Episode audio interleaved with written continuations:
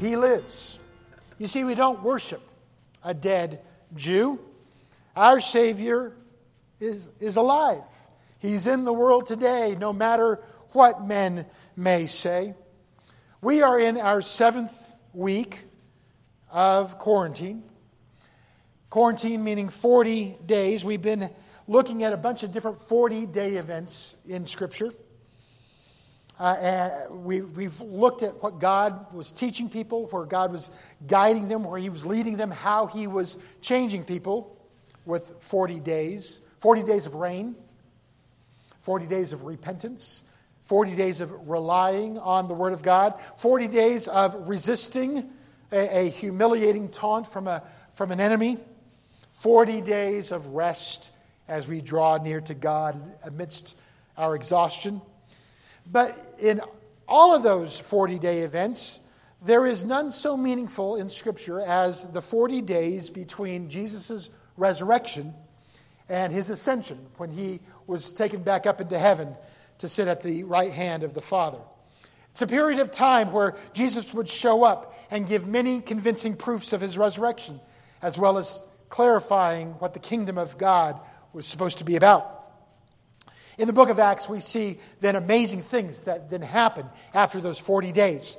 Uh, wonderful things that were accomplished by the early church. People being saved by the thousands, people being healed of diseases and freed from prison, uh, miracles taking place over and over uh, from, from circumstances that looked hopeless. In the book of Acts, we see the church, we see the body of Christ marching on, proclaiming the good news with boldness in the face of unimaginable persecution. And, and, you begin to wonder what happened? What happened? What would take a ragtag group of followers of a Jewish rabbi, once so afraid of the Jewish authorities, how did they find strength to become the most powerful force on the face of this planet. See, that's the power that we see in the 40 days after the resurrection. The church gaining this strength and this confidence in knowing that what they believed about Jesus was real. And it mattered as they saw what it was going to play out like and what it was going to look like as they received their marching orders from the Lord. What is true for the early church is essential also to our faith as well. It, it must be true for us today. You see, the, the resurrection of Jesus Christ from the dead is what makes your faith different than any other faith in the history of the world. Paul tells us in 1 Corinthians 15 that if Christ has not been raised, then our preaching is useless, and so is your faith. Which means we're just spinning our wheels here today. He says, if Christ has not been raised, your faith is futile. Why? Because you're still in your sins. So you see how absolutely essential it is to be shown convincing proof that Jesus really did rise from the dead, and the resurrection was indeed fact and not fiction. See, the, the resurrection is absolutely crucial, essential to Christianity. Everything that we believe stands or falls on this truth. Now, you, you might think, well, you know what? There's some great philosophy in Jesus' teachings.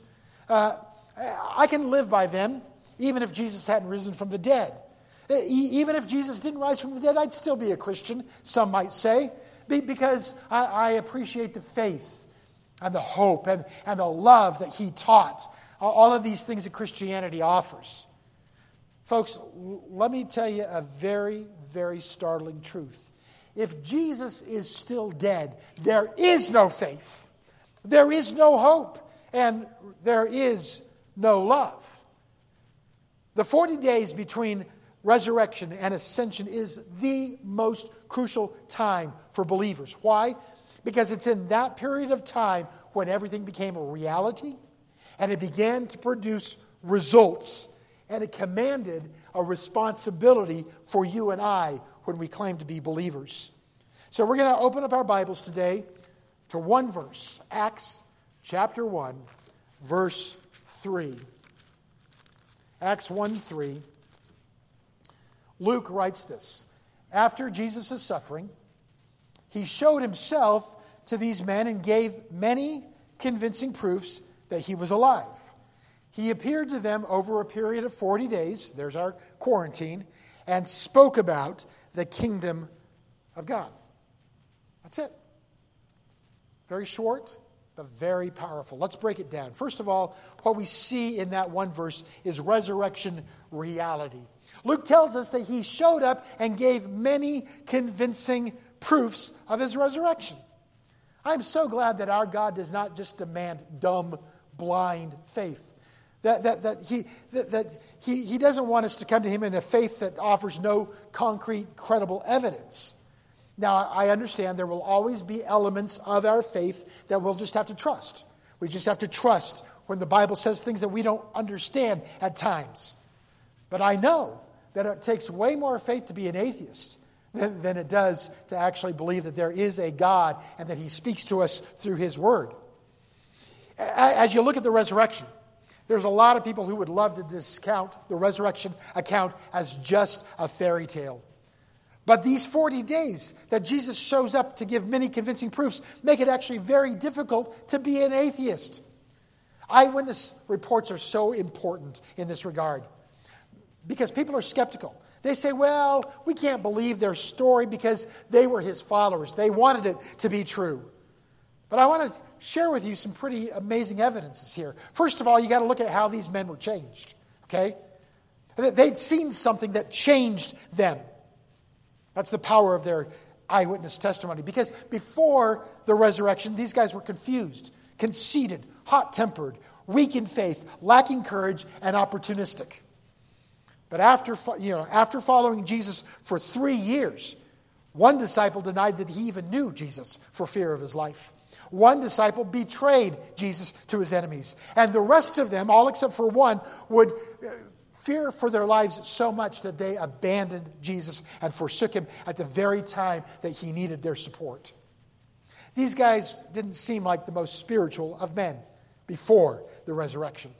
But by the time the church begins in, in Acts, we see these guys now risking everything to declare that Jesus was alive. And they were doing it in the very city where Jesus had been executed. So their claims and their refusal to withdraw their claims, under, even under threat of death, gives strength to their eyewitness accounts. Because if they had made it up, if they had made it up, why suffer? Why die for something that you knew to be false? But there's more proof that the Bible offers because during these 40 days after the resurrection, it says that Jesus showed himself to many people. First of all, he shows up to Mary Magdalene, which, by the way, is kind of a crazy thing if you're going to make up a story. You don't, especially back in the ancient days, you don't tell a woman about this so that she can then spread it to everybody else. Because back in those days, a woman was not even allowed to testify in court. Why? Well, because they believed that she was hysterical. In fact, the Greek word hysterical comes from a uterus. That's the, the word for uterus is hysterical. So when Mary tells the, the disciples that Jesus was alive, that she saw him, they thought she was hysterical. Folks, if you're going to make up a, a, an account, if, you, if you're going to deceive people and want them to believe your account back then, you don't, you don't use a woman to start telling people what the truth is because nobody would have believed her unless it was true. But there's more. After Mary tells the disciples about Jesus, Peter and John run to the tomb. They go to check it out for themselves. They see a massive stone rolled away. They look into the tomb, they see it empty. They see the grave clothes that have been wrapped around Jesus, neatly arranged with the head covering folded nicely to one side. They didn't know what to believe. John, John said, Oh, Jesus is alive. Peter, not so sure. Because I'm sure in his mind, there could be a lot of explanations. Like, for example, the body was stolen. Somebody came and stole the body. Well, who would do that? Well, there were grave robbers back then. It was a common thing, a fairly common thing for, for people to go into cemeteries and, and raid tombs. But if that was the case here, grave robbers would not have taken the time to unwrap the body, which was being guarded by Roman soldiers, by the way, uh, that they would not have, have, then taken time to fold the, the little head covering neatly and put, put it to one side. See, grave robbing was a capital offense. You didn't want to get caught because if you got caught robbing a grave, you were dead. Man, if you're going to pull off that kind of crime, it had to have been in and out and smash and grab, right? No loitering around to unwrap the body and to fold up the cloth. You, you, you, take the body, you take it someplace else, and that's where you unwrap it. Grave robbers would not have done that. How, how about, how about his, his enemies? Maybe, maybe they wanted to desecrate the body. Maybe, maybe they wanted it destroyed, any kind of evidence. So maybe they stole the body. But at that point, once the rumors of his resurrection began, wouldn't you just produce the evidence that he was still dead? Now, his enemies didn't steal the body. Could it have been, could it have been the disciples themselves? Well, they're pretty confused at this point. Uh, and, and, again, if they had stolen the body and then concocted this story about how he r- rose from the dead, that does not explain how they would then live a martyr's life and, a, and die a martyr's death by going to their grave claiming something to be true that they knew themselves was not true. So, as far as cover ups go, stealing the body, stolen body theory doesn't hold water. So, some people then say, well, Jesus really didn't die on the cross. After being tortured and beaten up and, and crucified, he really didn't die. Maybe he just passed out from blood loss. And, and when the Roman soldiers took him down, he was still breathing. He was still alive. And then when they put him in the tomb, the coolness of that excavated cave somehow revived him and gave him this strength, not just to get up, but to now move a two ton rock and then overpower the guards outside. Now, if you're going to believe that, you have to forget about the spear that was thrust into Jesus' side that pierced his pericardium tissue around his heart. That would have killed a man right then and there. You will have to forget the fact that the Roman soldiers actually took Jesus' body down, gave it to some of his disciples to embalm. There are plenty of time to see that this man was still alive, maybe just barely, but still alive. Then the men would have wrapped him up in the, the, the, cloths like a mummy and put so much spice on him, then you'd have to believe that somehow, being revived in the coolness of the tomb, Jesus had enough strength, first of all, to unwrap himself, right? And then to, to clean himself up, and then to find presentable clothing there in the tomb, and then move the stone away and somehow either overpower or slip past the guards who would have been punished by death if they let the body go, by the way. Now you're, now you're just being silly, okay? Well, maybe it was a case of mass hallucination. yes, yes. Uh, a bunch of people together saw this sight uh, of the resurrected Jesus. Or maybe it was somebody pretending to be Jesus uh, who was able to fool the crowd. Well, the problem with that is that there were way too many personal eyewitness accounts. In fact, it says in the Bible that Jesus showed himself at least 10 times to a different group of people each time. First to Mary Magdalene, then to, to the other women there uh, that, that would have followed him in his ministry, then to Peter, then to Cleopas and another disciple on the road to Emmaus, then to the eleven as they were, or minus Thomas up in the upper room, then to the 11 with Thomas there in the upper room. Then over the Sea of Galilee, um, where there were seven disciples in a boat. And then the disciples there as he would give the Great Commission uh, up on the mountaintop uh, outside of Galilee. And then we find out that he even showed up to James, his own half brother. And in most of those cases, folks, Jesus did more than just appear like a hallucination, like, like, a, like a vision. Uh, for example, Mary Magdalene was able to cling to him, and he said, Not yet, not yet. Uh, he broke bread with the two disciples on their way to Emmaus. He ate with his disciples there in the upper room. Uh, and then when Thomas showed up, he invited Thomas to actually touch his hands and his feet and his side. There at the Sea of Galilee, he had sat down, he had cooked breakfast, and he ate with those disciples. And then finally, in, in 1 Corinthians, Paul says that Jesus had appeared to over 500 people at one time.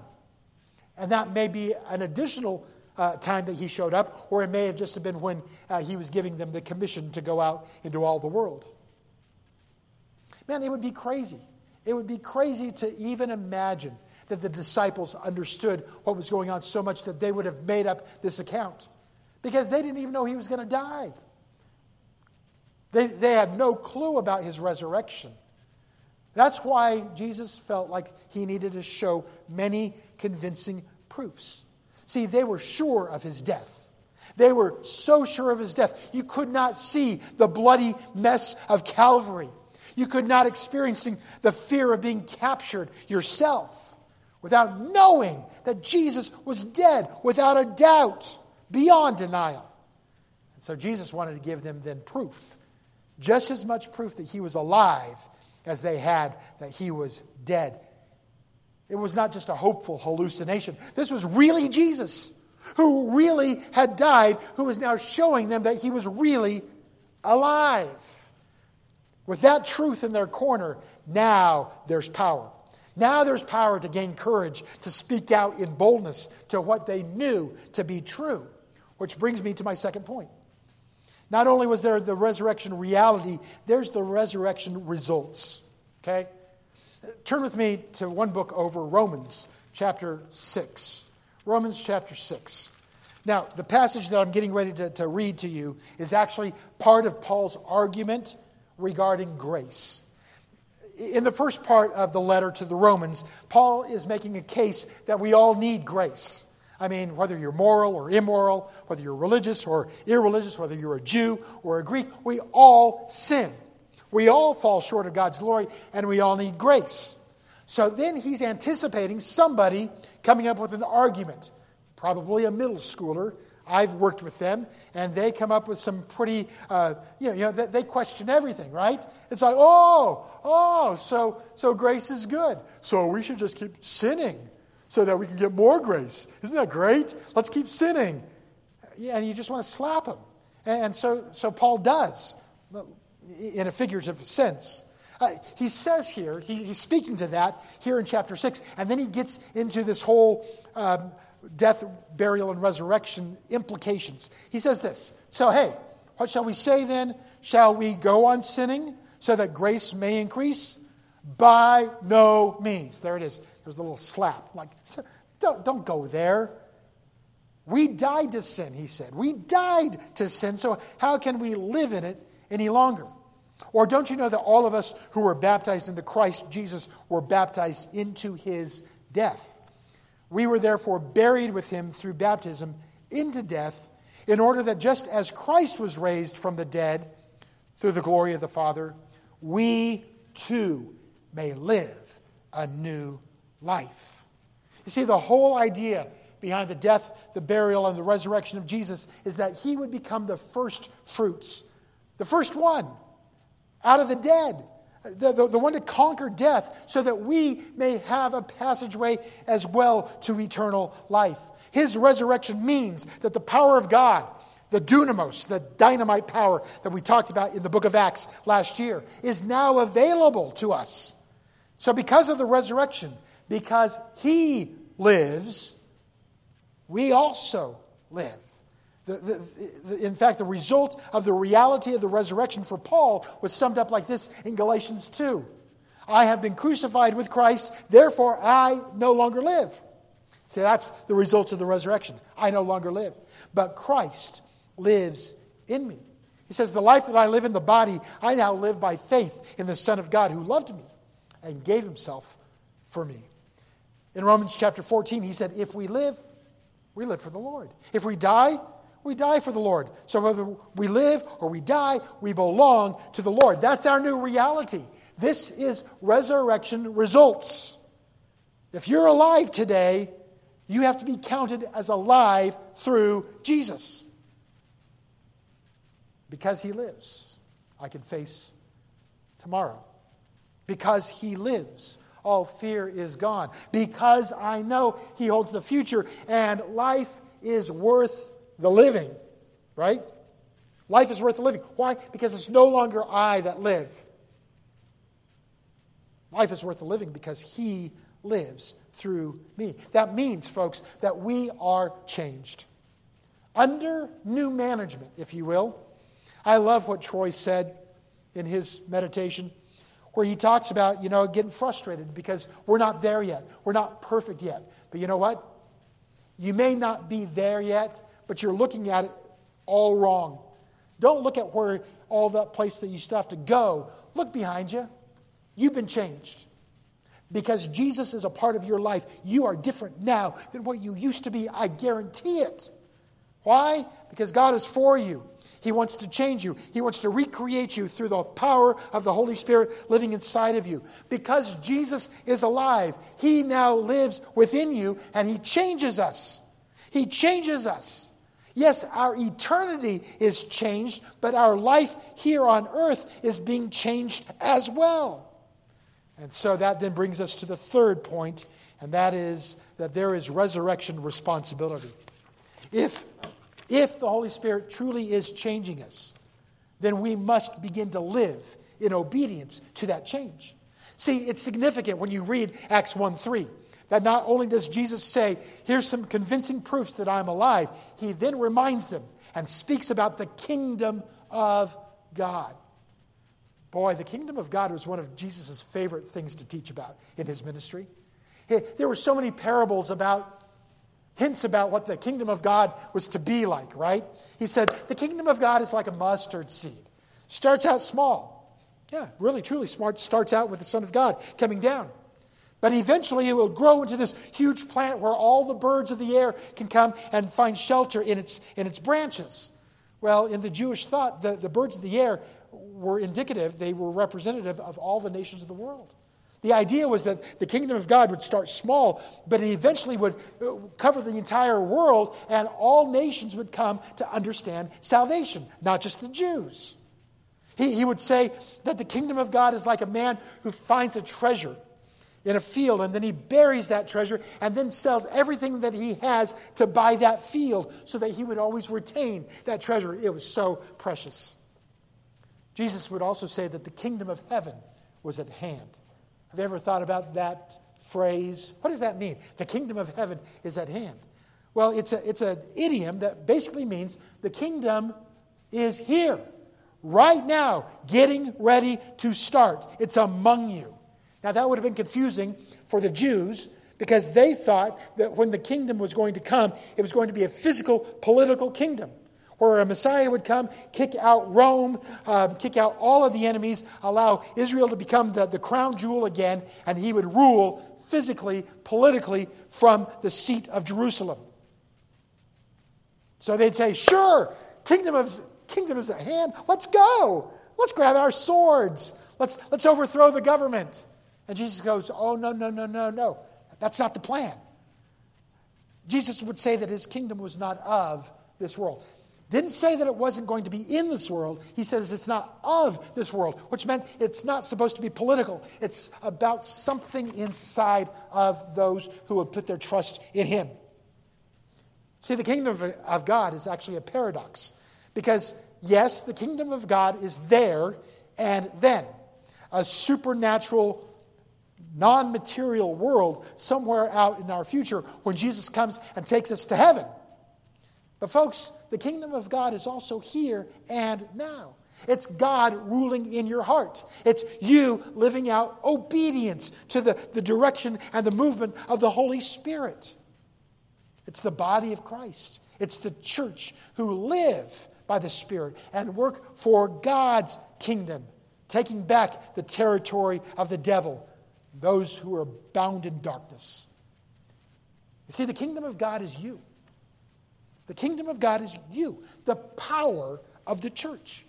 A few verses later, Acts 1 8, Jesus would say, You will receive power when the Holy Spirit comes on you, and you will be my witnesses then in Jerusalem and in all of Judea and Samaria and to the ends of the world. The kingdom of God is you, the power of the church. The kingdom of God is your trust in God. It's the prayer of the church. Our reliance on, on the power of God's Spirit to lead us and to guide us and to empower us to do what He's led us to do. The kingdom of God is your telling of the gospel, it's the preaching of the church, the, the sharing of the good news that God is for you that He bridged the gap, that He took care of your sin problem, and now you can have a right relationship with your Creator. The kingdom of God is your transformation by the gospel. It's the practice of the church as we live out God's principles in our life and show the reality of life transformation through the power of Jesus. Folks, the early church turned their world upside down. Why? Because they believed the resurrection. Many convincing proofs told them that what they believed was real. And then they understood that that reality meant something for them. It actually changed their purpose. Now they were supposed to be about expanding God's kingdom. Now they believed that they could do anything in Him, through Him, and for Him. Why? Because the thing that they feared the most, death, was now dead, it was crushed, gone the last enemy taken care of. You see now why this 40 day event is truly the most significant that we could ever study? It's because you and I are still part of that church. The resurrection still promises us power to follow Jesus, to make a difference in this world through Him and through God's rule.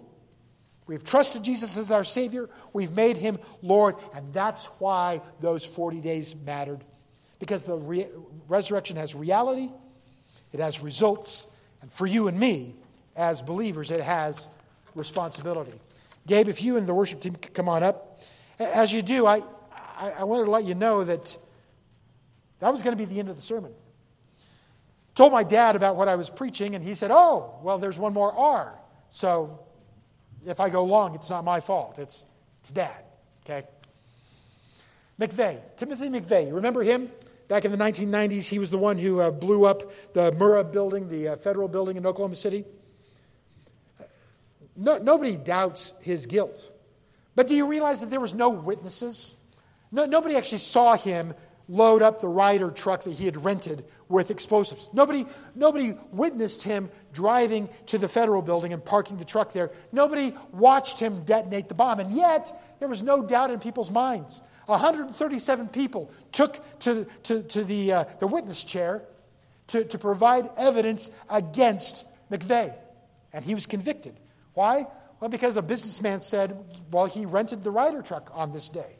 A, a friend of his says, yes, he was angry at the government and spoke of lashing out in some way and bombing something. A scientist said, we, we checked his clothing, and there was residue on his clothing uh, residue of some explosive material.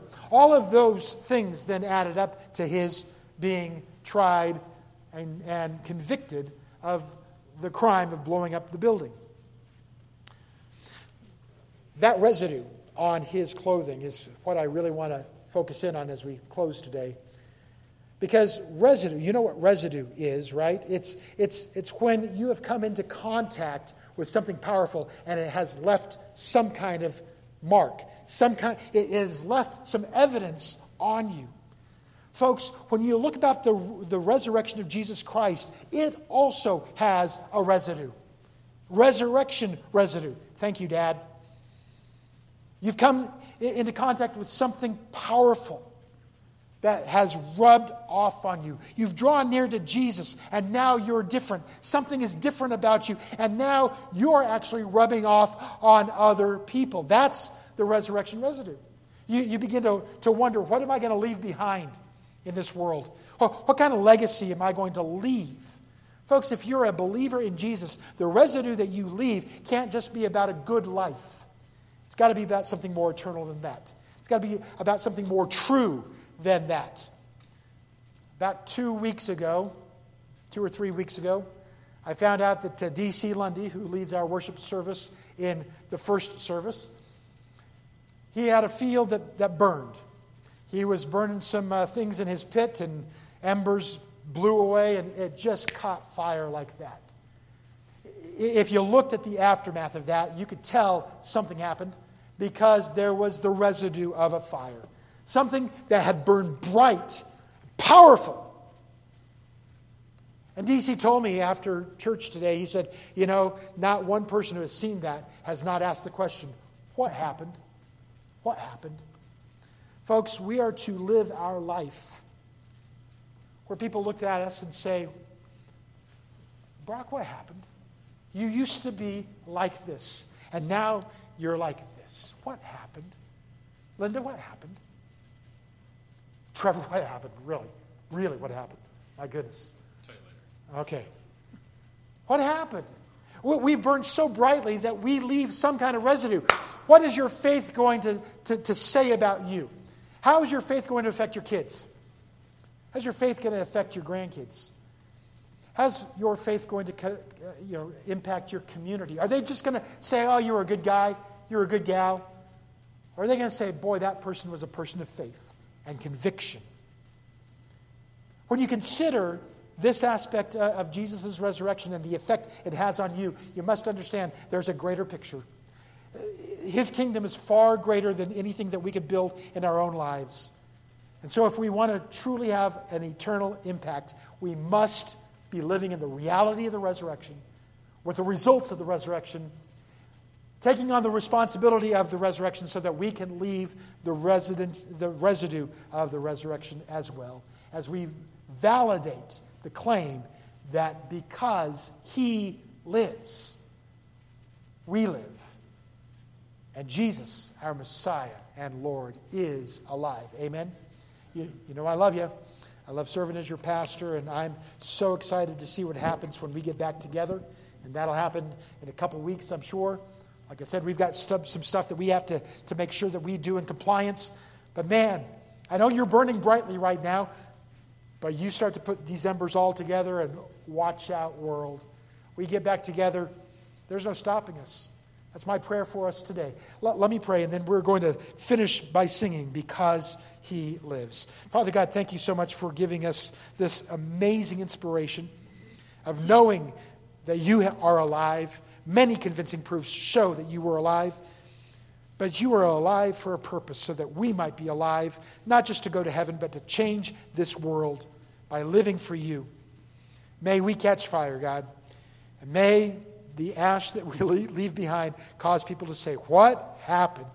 And because of that, they then come to know the saving power of your Son, Jesus. We do serve a risen Savior, and we are so grateful for that fact. As we leave this uh, place here today, God, may we continue to shine brightly for you. I pray this in Jesus' name. And all God's people said, Amen.